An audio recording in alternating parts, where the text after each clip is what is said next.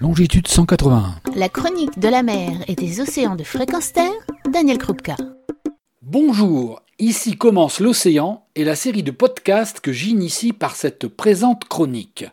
Ici commence l'océan, c'est aussi la campagne que lance l'association Longitude 181 à destination de tout public afin d'agir pour un océan riche d'une vie retrouvée. Cette campagne a pour cœur les 10 actions pour réagir, objet du livre Sauvons l'océan, édité aux éditions Rustica, et écrit par Véronique et François Sarano et préfacé par Isabelle Autissier. Ici commence l'océan est une proposition de réponse aux menaces qui pèsent sur l'océan. On ne le dira jamais assez, mais tous les voyants sont au rouge. Pollution chimique, multiplication des plastiques, destruction, surexploitation, il est temps d'agir car l'océan commence chez vous, à la maison, même si vous habitez loin de la mer. Mais avant de vouloir protéger l'océan, il faut l'aimer pour avoir envie de le protéger. Il faut se réconcilier avec l'océan et nous allons examiner dans ce premier épisode comment et pourquoi se réconcilier avec l'océan. Pourquoi agir? C'est une question personnelle, car selon le cas, on le fera pour ses enfants, ses petits-enfants, pour soi, par conviction morale, écologique, pour s'offrir à soi et aux autres un océan riche de vie. Par respect de l'océan, nous ne sommes pas ici pour exploiter et tirer profit de l'océan. C'est ce qui fait aussi notre humanisme. Il faut le dire et se le rappeler, car notre surconsommation, notre société productiviste et destructrice du vivant qui nous entoure, nous emmène dans le mur. Alors il faut retrouver une relation harmonieuse avec l'océan, ouvrir les yeux, prendre le temps de nous arrêter, de nous remplir du spectacle que la mer nous offre. Et puis surtout, il faut oser s'immerger. Un masque, une paire de palmes, en apnée, à la nage, se glisser dans l'eau et aller voir.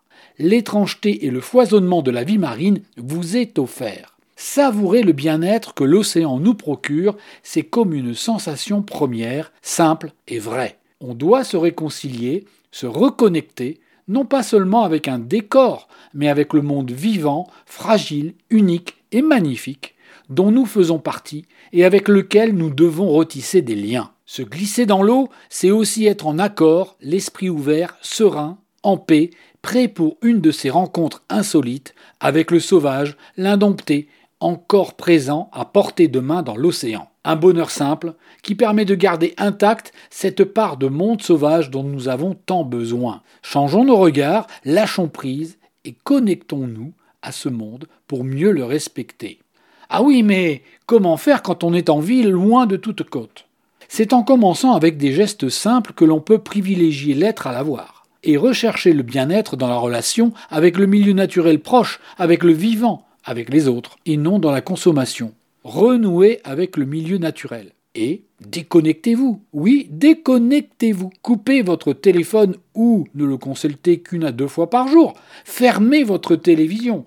Personnellement, je m'en passe depuis plus de 25 ans et je m'en porte très bien. Cela me donne plusieurs heures par jour pour marcher, lire, consacrer du temps à des engagements humanistes. Donc, disais-je, fermez votre télévision et sortez, allez à la rencontre de ce dont nous faisons partie et reconnectez-vous avec le vivant. Oui, une marche dans un parc, un jardin, une forêt, chaque bout de nature est une expression du vivant qui nous reconnecte et nous réconcilie à un univers plus riche que celui du monde artificiel des villes, de la virtualité par les écrans et de l'Internet. Et oui, sauver l'océan passe par ce changement radical de mode de vie, pour une diminution de notre impact, et la bonne nouvelle, c'est que c'est à la portée de tous. Et chaque geste que vous faites en ce sens, est une goutte d'eau pour l'océan. Alors soyez contagieux. On pourra retrouver des sources d'inspiration dans le livre Sauvons l'océan de Véronique et François Sarano aux éditions Rustica, ainsi qu'à la lecture, que je vous conseille particulièrement, du livre d'entretien de Coralie Schaub avec François Sarano, intitulé Réconcilier les hommes avec la vie sauvage aux éditions Actes Sud, les deux livres étant en vente sur la boutique de l'association Longitude 181, que l'on trouve à l'adresse www.longitude181.org. De très beaux cadeaux à faire, d'excellentes lectures qui vous convaincront de la nécessité de se réconcilier avec l'océan. Car c'est ici aussi que commence l'océan dans nos têtes. Retrouvez et podcastez cette chronique sur notre site fréquence